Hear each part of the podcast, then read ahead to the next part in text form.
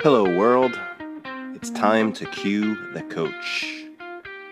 The world we are living in today has been spiraling out of control for decades in such a way that we are all losing our minds, risking our health daily, and choking on the ashes of a dying paradigm.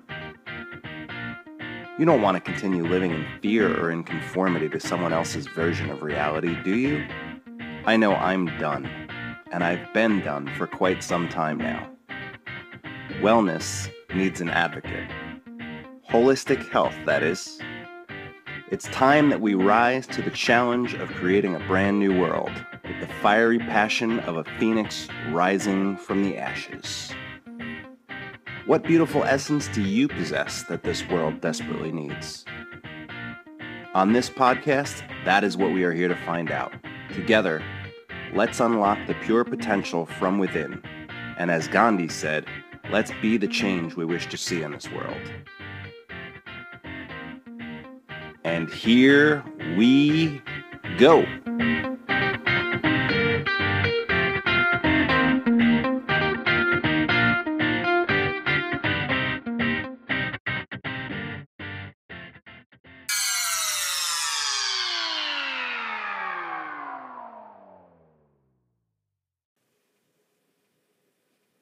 Episode 1 In the Beginning. What is Queue the Coach all about? Every one of us has a story. This story is developed throughout our childhood, into our teenage years, and then on to adulthood. There is also the story of society as it merges with our own individual stories. And of course, lastly, there's the story of the all of humanity and consciousness as a whole since the beginning of time. I love to tell stories, and these stories in particular are my favorite kinds. This business of mine, Queue the Coach, and this podcast is about exploring these three stories and on how we can evolve through them into a greater level of awareness and consciousness. In my intro, I mention holistic health. All of the material presented within this podcast leads you to just that. So, what is holistic health? Let me describe it to you first by explaining what it is not. Holistic health does not come from a place of modern medicine or quick fixes. Our society has become far too dependent on quick fixes and sick care rather than proactive health care. This perspective has made us lazy in caring for ourselves, one another, society at large, and our environment. We have been driven to consume rather than to create and creating is what we are truly born to do as conscious human beings. Holistic health is a lost ancient way of life that has been lost to mindless consumerism, band aids, and competition rather than cooperation, which is what is desperately needed. This is what's decimating our ability to thrive in community with one another. Holistic health is not so much an old, outdated way of doing things, but rather it is the one thing that should never have been dismissed as the number one priority for each and every one of us and our society. Holistic health of the entire human experience the mind, the emotions, the soul, and the body. Caring for these things is truly caring for our basic needs for survival. All of the problems that we have today in our societies and in the world stem from a lack of one of these four things, whether it be what is delivered to society from an external source or in our own individual conscious expression.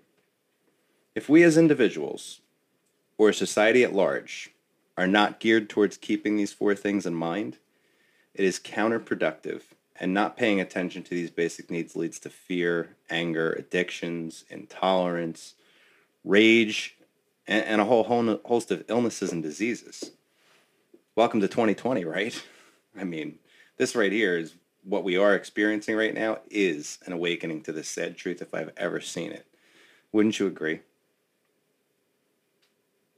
Making a change to this all starts with you and I as individuals with a willingness to analyze what and how we consume mentally, what our spiritual beliefs are, what the state of our emotions has become, and where they come from, and how we develop our own conscious expression on a daily basis. So let me get the ball rolling in this episode and get naked here as I share my own story with you and how I came across lessons that drove my passion for holistic health to the forefront of my own life and how it became the catalyst for Queue the Coach. I hope that even if you haven't experienced such extreme traumas that I have in your life, that you could still find the willingness to take charge of your own life as I have in mine, whether it be from inspiration or devastation. We can find a way to create from either place. So here we go. So I grew up as one of three siblings. I was the youngest and only boy. My sister Lori was five years older than me. My sister Michelle, eight years older than me. Now, my sisters and I got along fairly, well growing up. Yet my oldest sister always sister always resented being left alone, often to care for her bratty little brother. um, my because my mother was a full time single parent and a full time legal secretary, and she was also just trying to go on dates and and you know find another husband basically um, while we were growing up, and she wanted a, a somebody to co-parent with at home and, and to, to share the responsibilities with her. So she was very set in, in, in that mindset. And my sister just had a very difficult time with it. Um, you know, as she should have, you know, her young teenage years were spent either studying or spending time watching her brother. Um, you know, she had a few friends, but still her, her life was very uncomfortable in that experience. And I get it. I really do. But it, it was tough on me growing up knowing that, you know, I was left alone with people, with my, my one sister who didn't like being around me and my other sister who was, you know, she, she, she had some fun with me, but, you know, it, it was just interesting for all of us. So part of that interesting experience was when I was just five years old, my parents got divorced. I grew up in this broken home in a poor section of a very mixed neighborhood of West Orange, New Jersey. I was a very quiet, observant child in public myself, uh, yet a full on extrovert at home and had what's now labeled as attention deficit disorder. I mean, I would jump around like a little lunatic, talked very loudly and often, and my interest jumped rapidly from one to the next.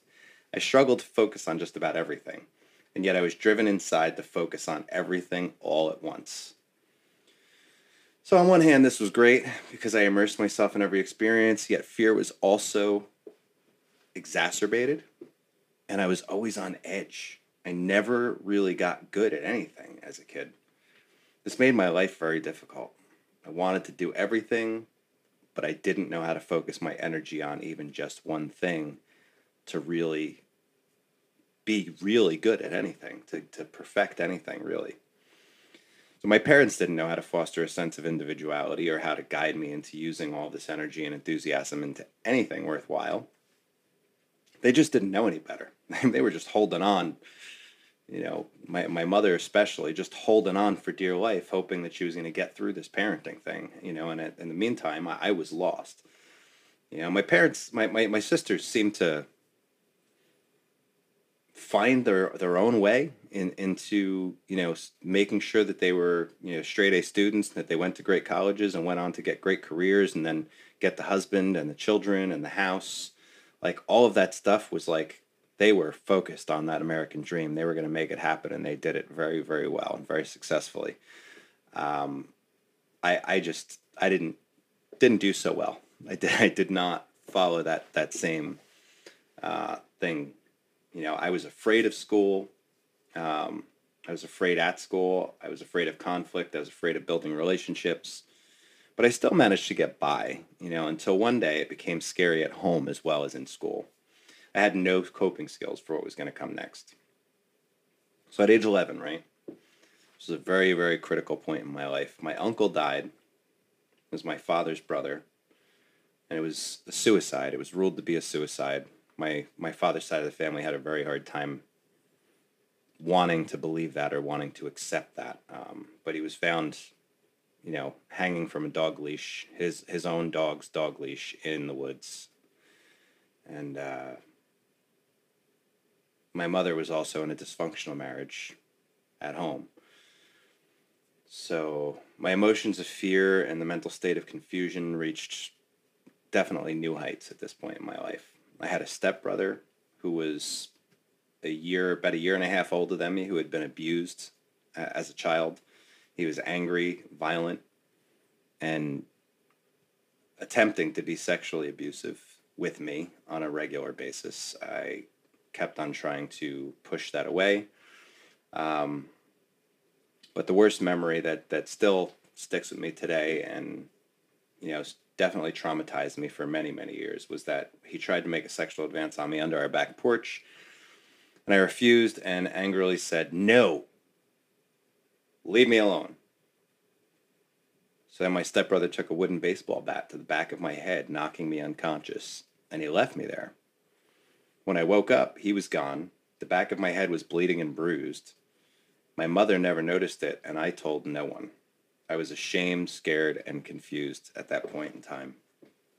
So again, keep in mind, my uncle had just died, and this relationship was going on with with my mother and and this this stepbrother that I was terrified of, and you know, I was afraid to sleep. I was afraid to do anything at home. I didn't I didn't know what was going to happen to me at any moment. So after that incident, my grades, my attitude about life as a whole began to plummet, and uh, you know, my the entire my entire world just literally stopped making sense to me at all. On top of that, I elected to take a music class in the morning. I had made an enemy there as well pretty quickly. Um, just by being quiet and shy, I became the target of a bully. This kid, Ralph, uh, every day before class, he would try to punch me in the face. He just walked up to me, and I seemed like an easy target. So the first time he punched me and my face stung, I began to cry. He looked right in my eyes and said, If you tell anyone, I will find you after school and kill you. Now, being that I was already afraid of everything in life and afraid of everything at home, now I not only was uh, afraid of just interactions every day at school, but I was afraid of getting physically punched in the face or that I was going to get killed if I said anything. So I continued to be that introvert, just holding all those emotions in. So every day, instead of focusing on what on learning how to play the drums in this class, right, I was living in terror and watching over my shoulder, coming late to class, being the first one out the door, so I could run away. I told my mother, and of course, you know, she just told me, punch him back. Don't take that crap from anyone, or I'll go there myself and talk with the principal. I certainly didn't want that because then I was, you know, if I, somebody somebody gets told I, this kid might find me and kill me. um, so I just continued this this duck and run routine, you know, and and just told her not to worry about it.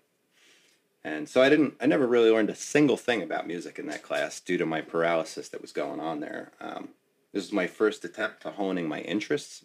And back then, all it taught me was that my mother was right. The world was indeed a scary place, and that pursuing any interest I had could lead to disaster. I became depressed, quiet, and distant after that. My thoughts began racing at a million miles per hour every day. I didn't feel safe at home. I didn't feel safe at school. I had nightmares constantly. I really needed someone to talk to, but I didn't feel safe talking to anybody. My mother's typical response to all my fears was to get angry at me and to yell, and that never helped. I just I just withdrew more. Soon after that, my mother divorced my stepfather. Thank God. I was so happy for that. So at least part of that home nightmare was gone. But I didn't quite recover from that year of my life.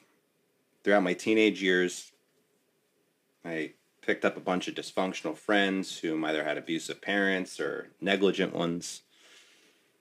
They were very, very similar to the situations of my own. Um, seemed like everyone in my life was either highly emotional and full of anger or immersed into addiction so deeply that they were apathetic misfits of society.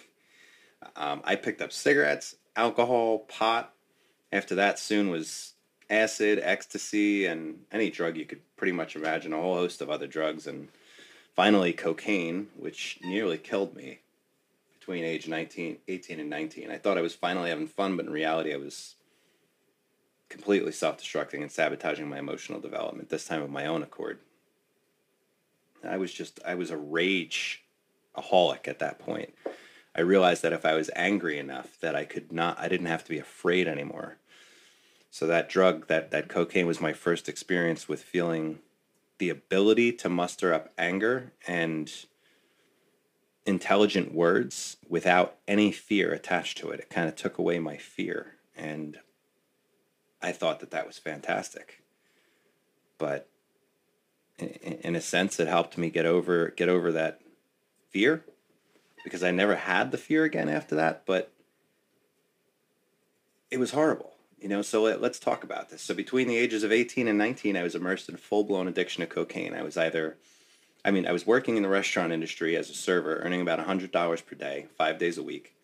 I found two friends that buried their noses along with mine, so $80 of that $100 went towards an eight ball of cocaine because I had to be the cool guy that had all the coke.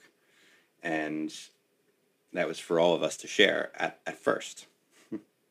at first. Then we all began fighting and hiding the coke from one another. My fears turned into all out rage again. As I said, so I was just, I was a rageaholic. I was cursing my mother out, you know, telling her to go F herself and stuff. I was punching strangers on the street, uh, you know, in, in road rage incidents. Uh, I was mouthing off to everybody and anybody, staying out all night in hourly hotels and, and along old train tracks down in Jersey City. Yeah, I remember one day we actually went climbed up the old wooden bridge that was used in the movie Annie in the 80s. I don't know if anybody's ever seen that that's watching this. This is uh it's the 80s we're talking about here. But uh feeling old just saying that. But anyway, that bridge was just it was standing straight up in the middle of the air. It's still down there in Jersey City, standing straight in the middle of the air, as a matter of fact. But I had drank a 40 ounce bottle of Heineken. I was high on cocaine. And then me and this kid, JW, that I hung out with at that time that was another cokehead climbed up to the top of this drawbridge with me and then we smoked a joint up there and i was literally frozen up there for an hour all of a sudden all of that rage and all of the high and everything just disappeared and i was back in that terrified scared moment where everything in my entire body was shaking and i i couldn't move i was paralyzed i mean all i could think about was the image of my mind in, in my mind of my body just splattering all over the ground because we were like 250 feet in the air. You know, it was, it was a scary, scary moment when I realized, oh holy crap, I'm all the way up here. So I never sobered up so quickly in my life. I mean, that fear definitely took took the, the, the sobriety right back into my my body. Once I reached the bottom, which I eventually did after that hour of standing up there, I wore that as a badge of honor. I was enjoying the adrenaline rush. Another time, somebody sold me soap in Orange, disguised as cocaine in a in tinfoil. When it burned my nose, and I was, I realized what what had happened. I drove back down to Orange. I had my shirt off. I don't even know when I took my shirt off, but I'm walking around Orange in, you know, a pair of Converse sneakers and ripped up jeans and no shirt with a butcher knife in my hand that I had underneath my car because I was always paranoid, screaming, Where's the mother effer that sold me soap on this corner? And I did this. I, I, ran around the neighborhood there for about 10 minutes. Probably about 10 minutes. I don't know. Time was time didn't even make sense to me back then. But fortunately, no one was there to claim it was them or I might have been jailed, or much more likely than in Orange, I would have gotten shot or stabbed myself and beaten to death and left in a gutter somewhere. But, you know, I made it through that. But during these times of insane rage, I put cocaine up my nose so often, honestly, that I would lie down in a pool of sweat every single night, naked, staring at the ceiling fans, even in the middle of the winter for the three or four hours I would try to sleep. It was just to no avail. I used Q-tips the next morning all the time, coated in Vaseline, stubbed it up my nose to clear out the clotted blood from the night before so that I could snort some more cocaine. And it just, it never ended. You know, it, it, it was a horrible nightmare. I weighed 100 pounds soaking wet by the end of that year, down from about 150 or so. At age 19, I was caught by my mother and at my friend's apartment where we were having a house party I was having the time of my life, and there was a knock at the door. All of a sudden, I get to the door and I open it, and my uncle is standing there, who's a cop, and he's in his full uniform with two other cops behind him. And they just looked at me, and I kind of went to close the door, and he pushed it open, and he said, I suggest that you come down here with me because if we have to come in here or we have to come back and come back in here, I guarantee you we're going to find something up in here that's going to lock you up and several of your friends, and you're all going to be in jail. So I was like in total shock. I knew nothing about arrest warrants. I knew nothing about, you know, search warrants, any of that stuff. So I just, I willingly left. I walked down the stairs with him. They put handcuffs on me and put me in the back of a cop car. They took me down to Newark police station, handcuffed me to a chair, and literally set me up for an interrogation. My uncle slammed his hands down on the table and began screaming, just, What the hell are you doing to your mother? Look at her. And as he said that, he grabbed me by the chin and forced me to watch my mother crying and clawing at her face. She was a total wreck, just looked like she'd escaped from a mental institution because she had just been told that, you know, I was indeed using cocaine and I was at this crazy party with a whole bunch of other drugs in there. She had no idea. She was completely beside herself. So it was just, it was horrible to watch, you know, even though, like, it, it, it took me out of that moment where I was like, man, my mother is just a crazy control freak that's always in my face to it doesn't even matter if my mother's a control freak right now. She is completely devastated over who I've become and what I was where I was at that moment.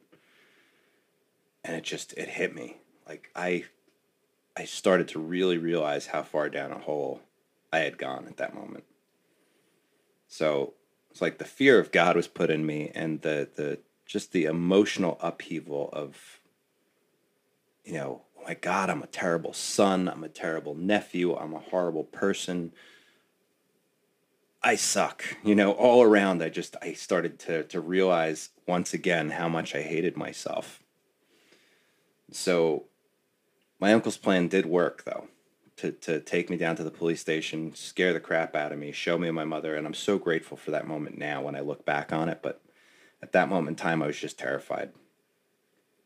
You know, so I went but went home, stared at the ceiling again, but this time I was I was stone cold sober, and all I could think about was my mother's face, my uncle's hand slamming down on that table. For the next week, my mother treated me like a child. I was allowed to go to work at the restaurant, but had to call her when I arrived there. This is before the age of cell phones. I think I might have actually had a pager, but my pager would go nuts if I didn't call her. So I would call her as I got to work, and then I would call her again as I was leaving work. And I was allowed to stop and spend some time with this one girl that I was friends with, this girl Kelly, who was friends at one time with JW, the kid that was our my, my main cocaine using partner. Um, but she had separated away from him and I while we were using buddies. But she, I don't know what what drove her to do it, but she decided that she was going to be my rock in that moment, knowing that I had to wait until I got into a rehab to get the help that I needed. She just allowed me to just talk and talk and talk. I'd go to her house and I'd just talk to her about all these different things, and she'd just tell me what I had to do to stay away from my my other my other friends, and to just you know stay focused on getting clean and staying clean. So then about a week later, I was home and my uncle pulls up to my house on a Saturday afternoon and says, Okay, pack your bags, time to go. Now, what I didn't understand about rehab at this point in time, I thought I was going to like a an outpatient program where they were going to just detox all the drugs out of me, and then I was going to maybe, you know, go to some AA meetings with him, some Alcoholics Anonymous meetings. But what he had gotten me into was actually a 28 day rehab called Honesty House. It was in Stirling, New Jersey. He actually attended this um, Honesty House himself several years prior. He had already had like 14 years sober when he got me in there. So he knew the owner well, and he had an arrangement there where he could help me to skip the usual waiting list to get in there, since you know he was a cop and he had some connections, and you know I, I, I am grateful for that. I, I always hate it when people circumvent the process to get help or get assistance or what have you, but in this moment, if he didn't do this, I'm telling you, my life would not have lit would would not have gone on. I would have died if I didn't get into this rehab. So anyway, I'm ter- I'm incredibly grateful. Even though I was terrified to go there, I was welcoming the retreat from my home, my so-called friends, and my day-to-day life that I hated anyway. I I really hated everything. You know, I didn't understand how to do anything but hate everything. I was afraid of it, so I hated it. So it was in this rehab that I finally began to look at the state of my health from a holistic viewpoint. And I didn't even know what this term was back then, but this is what it was nonetheless. I began to analyze my scattered, disorganized, dark mind along with my emotions that had been reduced to fear, anxiety, and rage and depression. My body had felt that it was nearly destroyed. I suffered from migraines, nosebleeds, sore bones, joints, and muscles all day long for a few weeks. If you've ever been on a total cocaine binge, you know what I'm talking about. If you've never been there, don't go there. I can tell you it's not pleasant. You get that first high and you're like, yeah, I'm on top of the world. And then every single consecutive high, all you do is spend time trying desperately to reach that one pinnacle high at the very beginning and then coming off of it and getting away from it. It hurts, man it's if you survive it, if your heart doesn't literally explode from an overdose where you cannot recover from, you're dead. Then you can cause severe mental problems, severe nosebleeds, severe mental trauma, severe emotional trauma. There's so much. Don't do it. Just don't do it. It sucked. My spirit was broken. My belief in God was that he didn't exist or he just didn't give a shit about me and that humanity as a whole just plain sucked and that God, if there was a God, he had a terrible plan. you know, I hated my childhood, like I said, my teenage years, my friends, my family, myself. But here I was. I was here to face it all. Like I was ready to just face it, to deal with it. I didn't know what it was going to look like, but there was just some moment. You know, like I, I had reached. I treat was what was taught to me in rehab to be my bottom. I realized that so many people have a specific threshold for pain when it comes to addiction that at some point they get to that point where it's like this is enough it is more than i can take and every single person is different so who knows what your bottom might be i know it could it doesn't even have to be drugs you know your bottom could be a, a an addiction to anything uh, money sex power control greed gambling food there's there's so many different things that can devastate you emotionally to the point where you're like, I'm done. That's it. I can't do this to myself anymore. So anyway, while I was there, I was near suicidal. I was listening to bands such as Korn, Life of Agony, Pantera, uh, Metallica, you know, whatever. But those those bands, Korn Life of Agony, Pantera, I say specifically because they all rep- to me represented commiseration of rage, self destruction, and just a straight up middle finger going up at the world. I wasn't allowed to have music in rehab, but it was the only solace I had left. So I snuck my Walkman in that played cassette tapes. Yes, I'm that old. And I stored that in the ceiling tiles of my room. I'd put it out, pull it out at night just to listen to Korn's Follow the Leader album on repeat. I just couldn't wait to, to get to that point in my day. And I just close my eyes and drift off into sleep listening to what I know now to be horrific subliminal programming because I was just constantly pushing this negativity and hate speech into my mind at night to go to sleep. But for, for that moment in time, it was better than focusing on my life, just focusing on the lyrics to the song and the, what I perceived to be musical talent, right? So shortly after my arrival in my greatest moment of pain, a miracle happened. So let me paint that picture for you because this was really really cool. This was this was the moment that it wasn't just the it wasn't the bottom. It was the moment where hope actually started to come into my life. So it was warm for October. It was probably like 75, 78 degrees, somewhere like that. Kind of kind of what we're experiencing right now in, in 2020 actually. This was 1996. So, 2 weeks into rehab, I walked outside onto a balcony that overlooked the forests. And it's this whole whole rehab was like in the in the middle of the woods in Stirling, New Jersey. But there's just these beautiful, beautiful maple trees behind me. And that day the sun was shining, the sky was so bright blue, there's these beautiful white clouds, and the sun is just dancing through the middle of these bright, bright yellow maple leaf trees. Uh, maple trees, the ma- the leaves were just bright yellow, you know, and I, I dropped down on my knees and I just remember I just dropped down and I said, Please, God, help. Please, God, help me. And I'd never intentionally prayed to God like that in, in my life, you know, and I'm going to explain that briefly too in a moment. But You know, I was overcome by by this swell of emotion where just these tears started flowing and flowing and I felt my entire abdomen and my stomach just releasing all this pain and tension that I was just holding on to. And these tears continued to flow. My fear and anger just dissipated into joy that I was still alive. And I began to laugh through the snot and tears that were just pouring out of me. And I stood up, I wiped the snot off of my face, and I said, Thank you. Thank you. And I took several deep breaths and I just stared out into the beautiful scenery for nearly an hour, just reflecting and basking in that hope. And I just, I couldn't stop laughing. I was just like laughing and crying and laughing and crying and just like, oh, there's actually, there's actually hope. Like I'm actually starting to learn things about life that I'd never ever known, I'd never experienced before. So my mind was forever open from that moment on. Like I was a changed person. There's something completely, drastically different. You know, I developed a strength and a trust in God that I never expected to come over me. Divine urge seemed to be just flowing through every ounce of my being, right? So I had a newfound purpose. I had finally found this hope. So a bit of history here that I that I'll share is that, you know, I I was raised Catholic and my parents had very different views of what it meant to be labeled Catholic. So, on one hand, my father believed that I should make all of my sacraments, attend church every Sunday and every holiday, and that I should pray to God every night with recited prayers from church, such as the Our Father.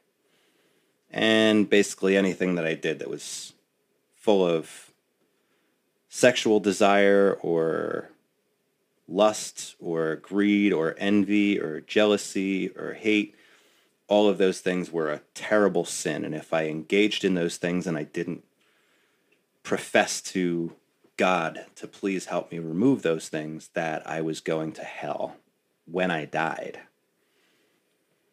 And my mother only believed in making my sacraments so that I could one day get married in a Catholic church, and that I only needed to attend church for important religious holidays such as Christmas and Easter. For her, it was more about appearances than it was about devotion to God. And I don't think that either one of my parents really, at that moment, understood exactly what devotion to God is from, from my current understanding. But anyway, that was my background. But so as a child, like I was with my father on any given Sunday. If I was with my father, I was at church. If I was with my mother, I didn't go to church unless it was a religious sun, a religious holiday. So no unity on this really confused me and no real purpose of it confused me even more and made me less and less interested in God. I didn't see God in my daily life other than as somebody who would judge me and damn me. You know, I wasn't taught the proper construct that the what was underneath that religion. You know, I would when I did attend church, all, all I would really I loved the smell of the incense but between the incense and the hymnals that were going on, it just kind of put me to sleep hard to the point where I was like literally drooling all over myself and wipe, wiping it all off of me when I woke up. Half hour later, 45 minutes later, whatever it was. When I did try to actually pay attention, I, I couldn't make sense of it all. I sometimes enjoyed the stories, which, according to my father, were factual events that occurred over 2,000 years ago. There was no metaphor involved in his description. You know, and I was made to believe that as human beings, we're born into sin. We need to pray to cleanse ourselves for unpure desires. Like I said, lust, greed, envy, all of that good stuff. So my little mind as a child interpreted this as we're all sinners. We all need to pray to Jesus for mercy and right action. And that somehow a white bearded man or this Jesus guy was going to answer my prayers and set me straight so that I could enter the kingdom of heaven once I died. And then when I entered heaven, I would no longer have to be in this difficult, trying world. So that was as far as my religious upbringing went, really. So, needless to say, all it taught me was I was a sinner. I should fear God's wrath because I didn't care to participate fully in understanding God's will. So, back to the story about the time I landed in rehab here. You know, and and I was landed landed in rehab, an all out sinner, doomed to hell as the abomination I had become. Right. Um, so that that's kind of where I was at, man. My self esteem was in the toilet, but for some reason, that moment that I told you about earlier just really made me understand that actually there is a God, and it's much much deeper than what I had been brought to understand at that point. So also in the rehab, there was the Narcotics Anonymous meetings and Alcoholics Anonymous meetings that were brought into us at night. I listened intently to understanding the addiction, alcoholism, and the 12 steps that these the leaders of these meetings talked about when they came in. Many of the people were in there were just, you know, sleeping. They were drooling on themselves like I was in church. They were just about as interested in, this, in these meetings as I was in church when I was a kid. Um, or they shuffled about and they were excusing themselves off into the bathroom or not showing up at all, you know, just sleeping in their room. But me personally, I never studied so hard in my life. Like, I, was actually learning that there was a place that I could study how to live. You know, my feelings about God had changed dramatically already. And despite the mess I came in there as, I was driven to understand what made me the way I'd become.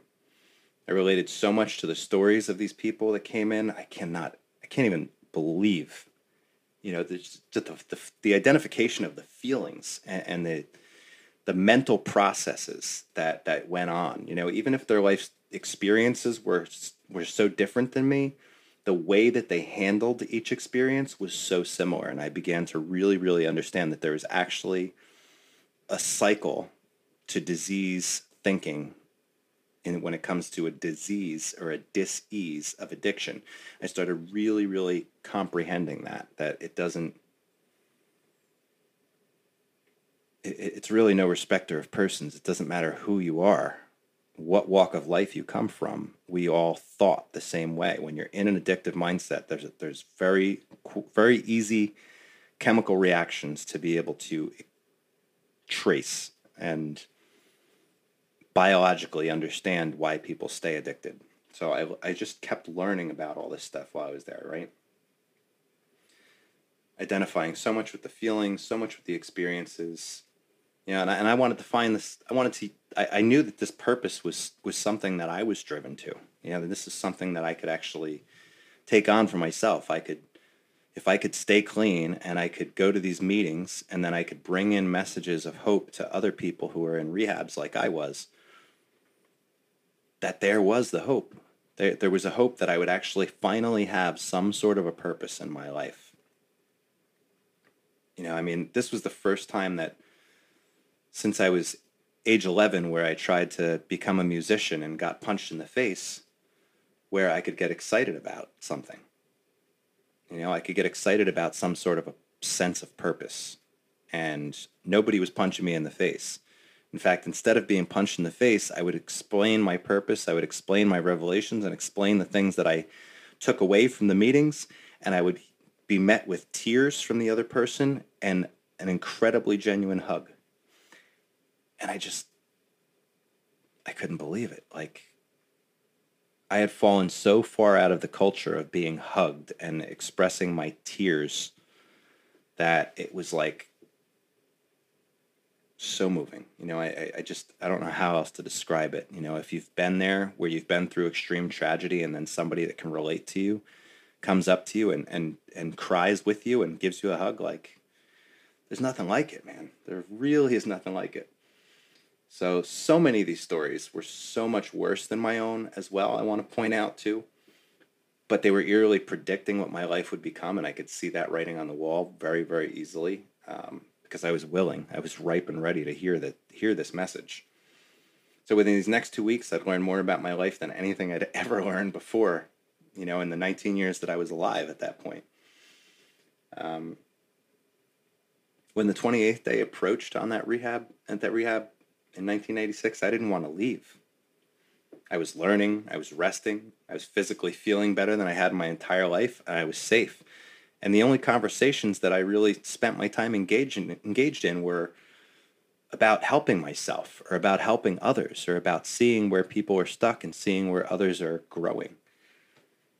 So, nevertheless, I did get out of rehab on a Saturday night. I'd gotten a meeting list from the NA meetings that were brought into me, and NA stands for Narcotics Anonymous, in case you didn't catch that. Um, and I found a meeting to go to the very next day on that Sunday night. It was a candlelight speaker meeting in a church basement.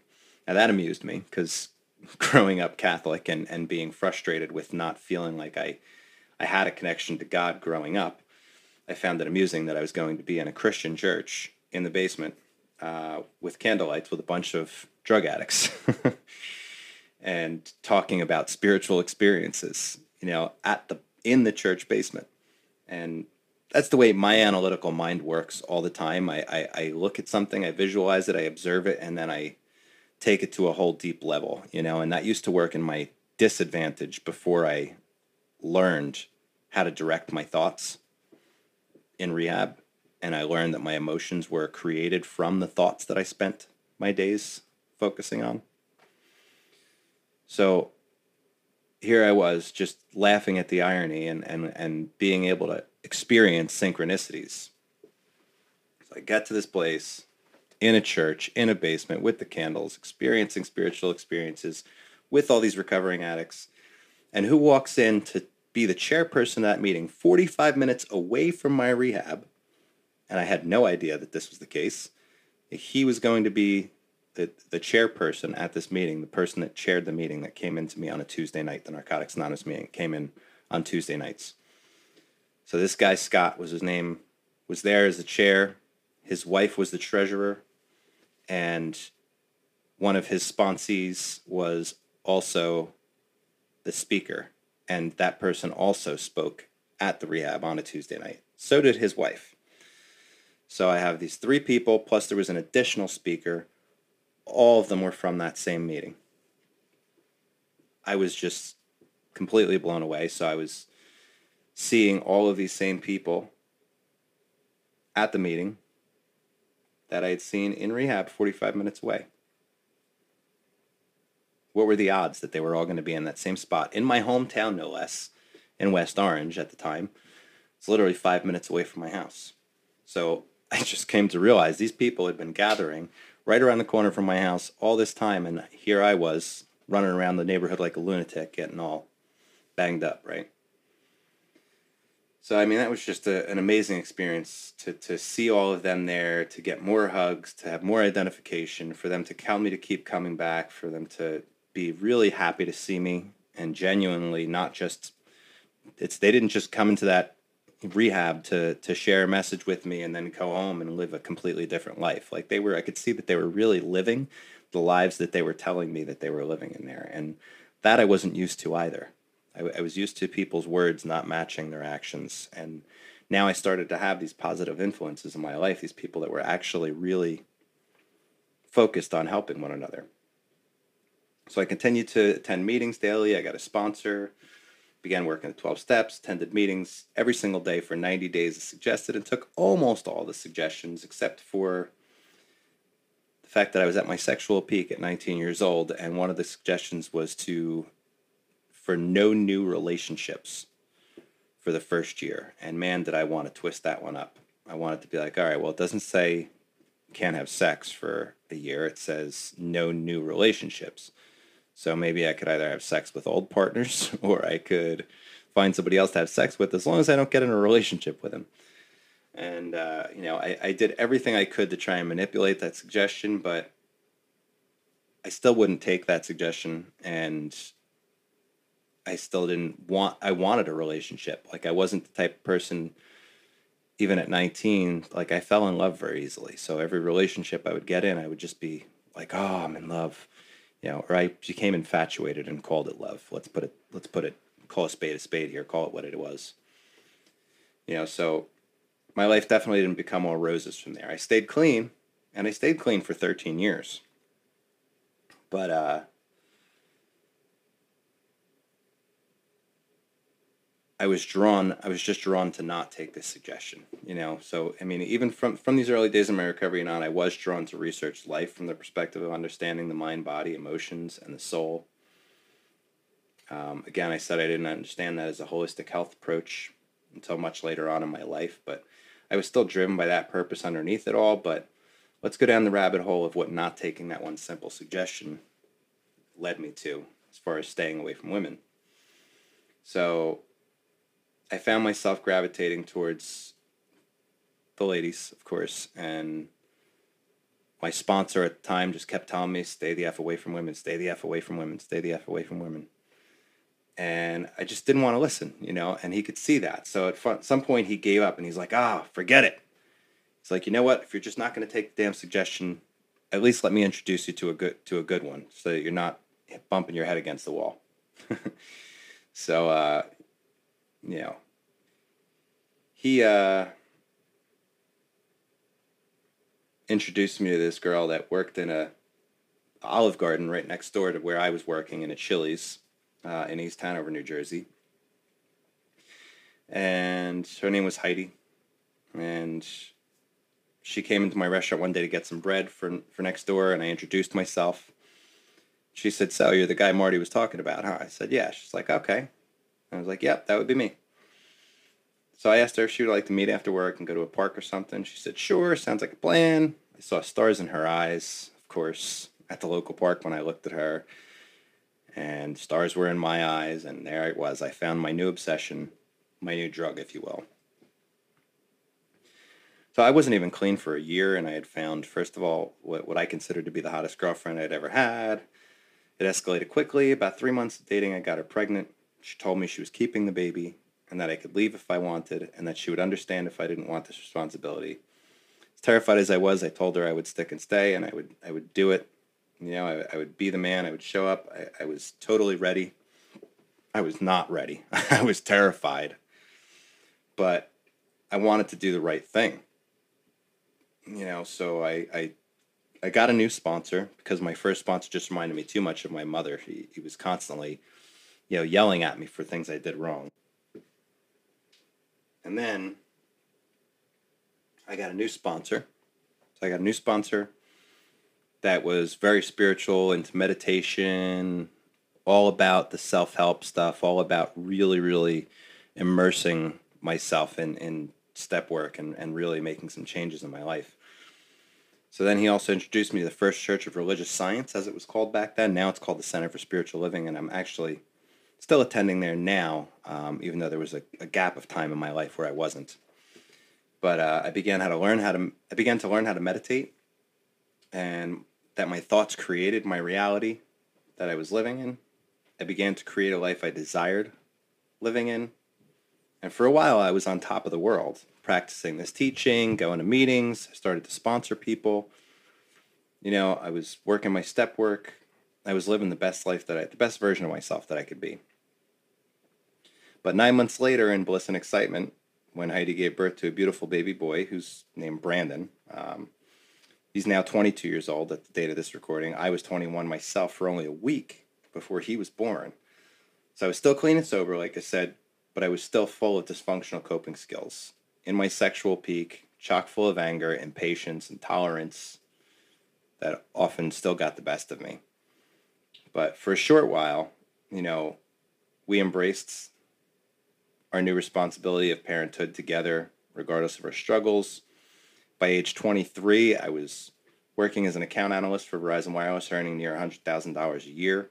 I was married with a child, dressed in a shirt and tie every day, looking good, in shape, quit smoking cigarettes so that I was smoking like a pack and a half a day before that. I was going to the gym every day. I was literally on top of the world but my mind was still not healthy. You know, there was still a lot of residual damage from my childhood that still needed to be uncovered, still needed to be dealt with. And that is the exact reason why I was told to stay out of new relationships for that first year, at least for that first year. Looking back, it probably would have been beneficial for me to take about three years to go through therapy and church and meetings and all of that stuff. But I took the hard road, but I fortunately kind of, you know, no matter how many bumps, bruises, scratches, and punches in the face I got up to this point in my life, I was still willing to go through it all, you know. But right around that time 23 24 i mean heidi and i just started yelling and screaming at each other. We hated each other. Like everything we did was just sarcastic and cynical and rude to one another and it just got to a point where i was like you know what i just can't do this anymore you know so i, I was like i'm done we can't we this isn't going to work. We're, we're just not going to get along. Yeah, I still want to be a parent to Brandon. I still want to be a father, and I'm still going to be here for him no matter what, but we just can't do this anymore. So we got separated. I moved back in with my mother, and in less than a month from there, my job also relocated to Laurel, Maryland. So all this outside circumstance started cracking down on me again at 20, 23 or 24 years old, where, you know, at 11, my, my, my uncle died and um, I had that abuse situation. Then 19, I got clean and went through this epiphany. And then 23, 24 years old, I'm facing divorce and losing my career and, having to either relocate for $10,000 to Laurel, Maryland, which was three and a half hours away from my kid, and not be the father um, that I wanted to be, or stay in New Jersey and continue to make sure that I fought to be able to be a father to my son. Now, when I looked at my son's eyes when he was a child, no matter what mistakes I made up to that point to, to bring him into this world, I loved him with all my heart and I was never willing to put the money ahead of of raising him. So I spent about twelve thousand dollars worth of um, legal fees instead of ten thousand. Getting instead of earning ten thousand dollars, I wound up losing twelve thousand dollars to lawyers trying to fight, kick and scream to make sure that I maintained a relationship with my kid. And uh, it was tough. It was very very difficult. But I know that Heidi was just bitter and just didn't did not like me at all, and, and, we just we weren't meant for each other, you know. So I don't fault her for it. I've let go of all of that. Um, I know I made a lot of mistakes. I yelled and screamed and said some really rude things to her too. So I'm not innocent, you know. But we we just neither one of us were really ready to be parents together and to be husband and wife. So I just kept going to meetings. I kept talking to my sponsor and I kept showing up for my son. I kept showing up for court. I kept showing up for my visitation. I kept paying my child support. All of that stuff was being taken care of. But then after the divorce was finalized, and I felt like, oh, I felt this need to like celebrate. So I emptied my 401k, ran up three credit cards to the max, and fell into debt. Still looked great on the outside. As a matter of fact, I had a whole new wardrobe and I had a brand new Volkswagen Beetle, and you know I was going out all the time, going out to, to diners and stuff, hanging out with people, and buying people food, and you know buying little things for my sponsees and and all of that, and life was still pretty good. Like I still felt like I had a pretty good handle on it, you know, and I still felt like I was kind of expanding on stuff. I even wound up getting involved with music. I became a lead vocalist for a cover band and I started singing. And this was this all happened at age 24, right? So things were still on the upswing, and by like age 26, after a few years of reorganizing my life and going through some drama, I managed to find myself yet another woman that this time I felt like I was prepared to to live with. Um, I took the relationship much slower. After three years of living together, uh, we were together for about a year. Then we lived together for three years. Then we got married, and a year later, had a child on the way. So things got a little rocky as my wife, my second wife's hormones changed through postpartum, and then not even six months later, she got pregnant again with our daughter. So tensions got high. Once again, I realized that my second wife and I were also not right together as parents. Like we we seemed to be right together until once we became parents together, it was like, ah, why is this happening? We we don't we're not working together. You know, and it's not just that we should have forced it to make it work. You know, I, I never believed that anybody should have to force anything to work in their life. And that's what it felt like. It felt like we were forcing this. You know, we still stayed together for a while. I mean, we were together for a total of seven years. And I tried, and we, we both tried. But at the same time, we stopped going to meetings together where we met you know, we stopped going to the NA meetings. We began to fight even more than my first wife and I ever did after that. I, I had stopped attending the First Church of Religious Science, so I didn't have my spirituality, I didn't have my sponsorship, I didn't have the meetings. I didn't even have my sobriety. I mean, I was I was drinking a few beers here and there, and I felt like you know, my life is pretty good because I can, I could drink a few beers and and deal with stuff and not do it just to deal with my problems, but I can just do it just to have fun. So, but that that wasn't enough. So I, I still needed this outlet. And in hindsight, sure, I should have gone back to meetings and started, you know, sobering up and going back to my church and all of that stuff. And but instead, I became more involved with the band that I was in.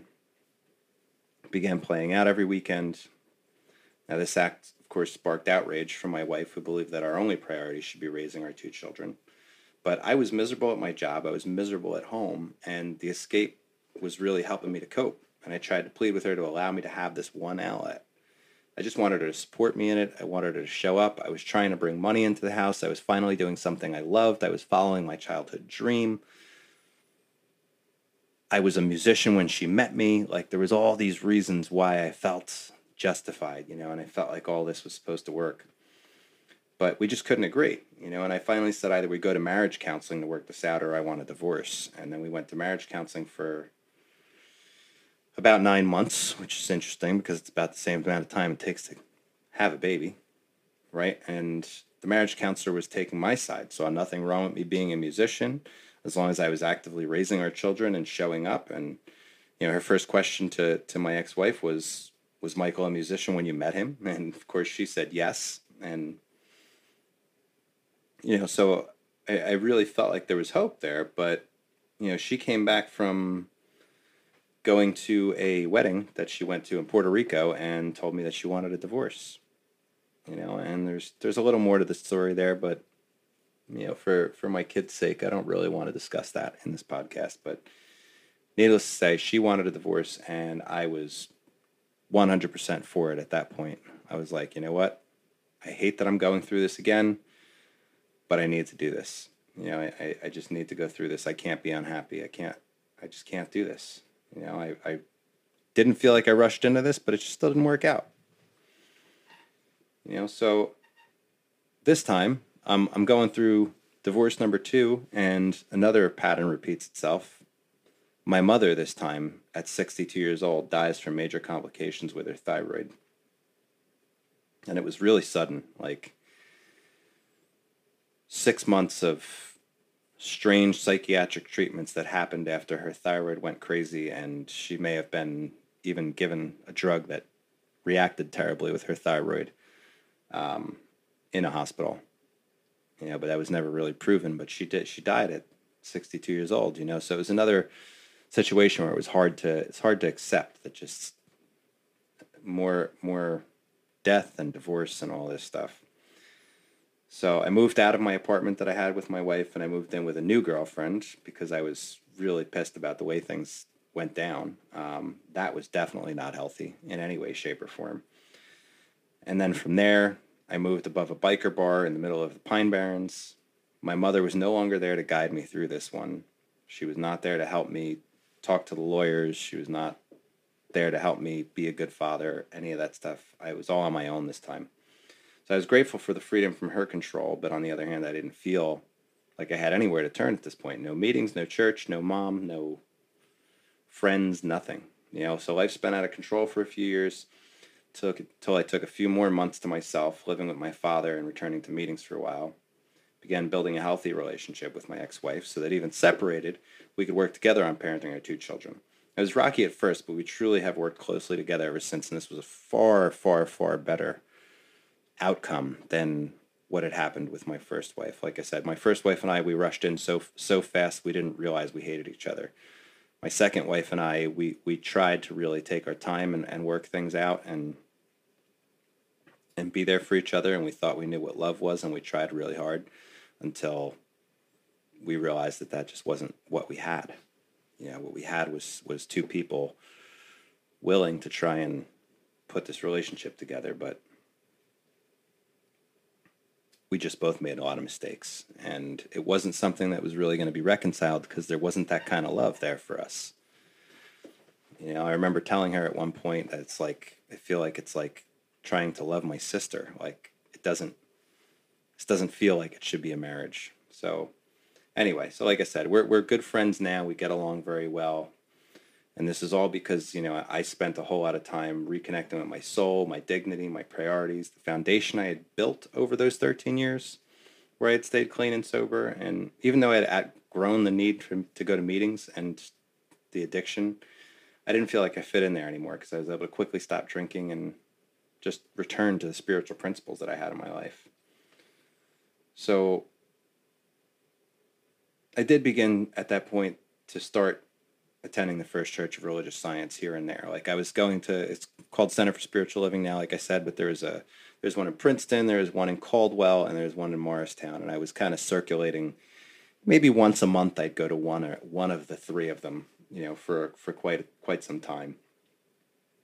But all the while in the background, I started studying and participating in the understanding of the world, in human consciousness, in emotional stability through constant research and application of all this personal drama I'd been going through. Like I, I had to use all this stuff in my own personal life. So now that I'd gotten all of my teenage angst out and made some huge adult mistakes, I began to realize that none of what I went through was an accident, and my recovery through all of it could be used to help others. And not just in meetings anymore. I know that this was what I was born to do. I've learned through love and loss. I've learned through friendships and betrayal. I've learned through deep introspection. Huge mistakes, huge mistakes that I've made along the way, but that really still helped drive my life's purpose. Like if I can make those huge mistakes and I see that, I can see myself coming, now I can also see others coming before they get to those very same mistakes. So I learned that the reason I kept making those mistakes was because I wasn't aligned with my true purpose or the society in which I was raised for that matter. I don't get along very well in the society that we've created. And there's a reason for that. At some point I'll get to that in later episodes, but the ideals I were chasing I was chasing weren't organized, you know.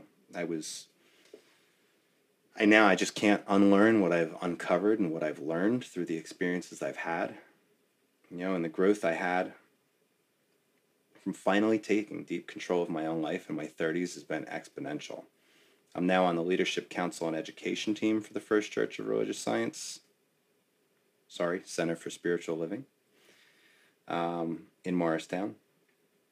I feed my brain with quantum physics, ancient spiritual practices, and everything to do with holistic health. I've removed toxins from my life. I stay balanced daily. I give back to society in a much deeper way than I've ever learned to in 12 step meetings. I have an excellent relationship with all my children, and I show up for life every day with gratitude and hope every single day.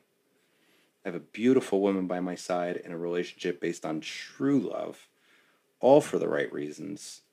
Not about the kids, not about some huge wedding, not about any material things, just about genuinely being there for each other and truly, truly loving each other.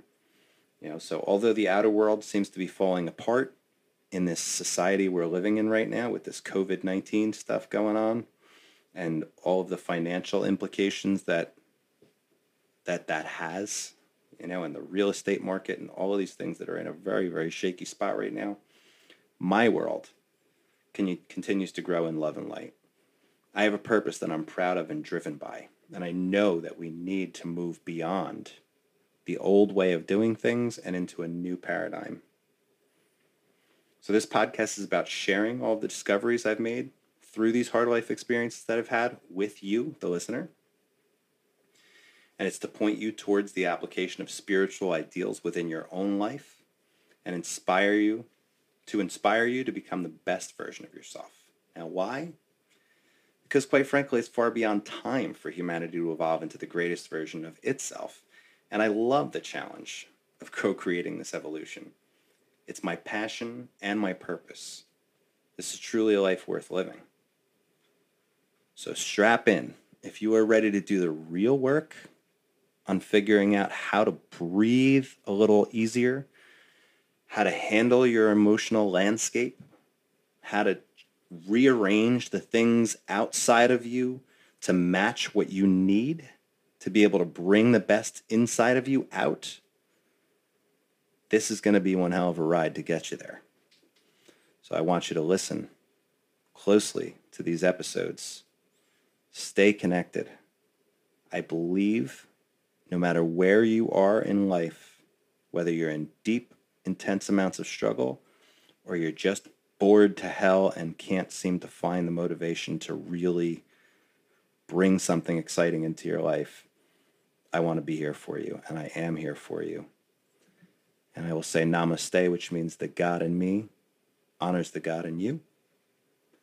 One day, maybe you'll come to understand that in one of these podcasts a little bit deeper. But for today, thank you for listening to my bare naked story, getting to know me a little bit in this extra long episode of Queue the Coach. This is definitely the longest episode I will probably ever create because it's a huge story of all of what brought me here to this moment. But the next episode, I, I, will probably try and keep these episodes under a half hour every week for the most part, but it'll be a little loose, you know. But I'm going to try and just keep it short so that I keep you entertained and interested and, you know, entertain you on your commute and things of that such. So, anyway, tune into the next episode where we'll dive into holistic health in great detail and immerse ourselves into some forbidden knowledge. Peace out, everybody.